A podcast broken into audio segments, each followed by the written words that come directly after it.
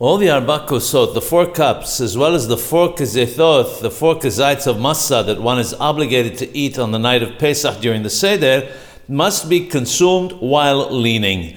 Everyone is obligated to lean. All men, all women, according to Sephardim, but not according to Ashkenazim, all adults and children. One may not lean to the front, the back, or the right. One may only lean to the left. One should therefore arrange cushions and the like to ensure that one can lean to the left easily and comfortably.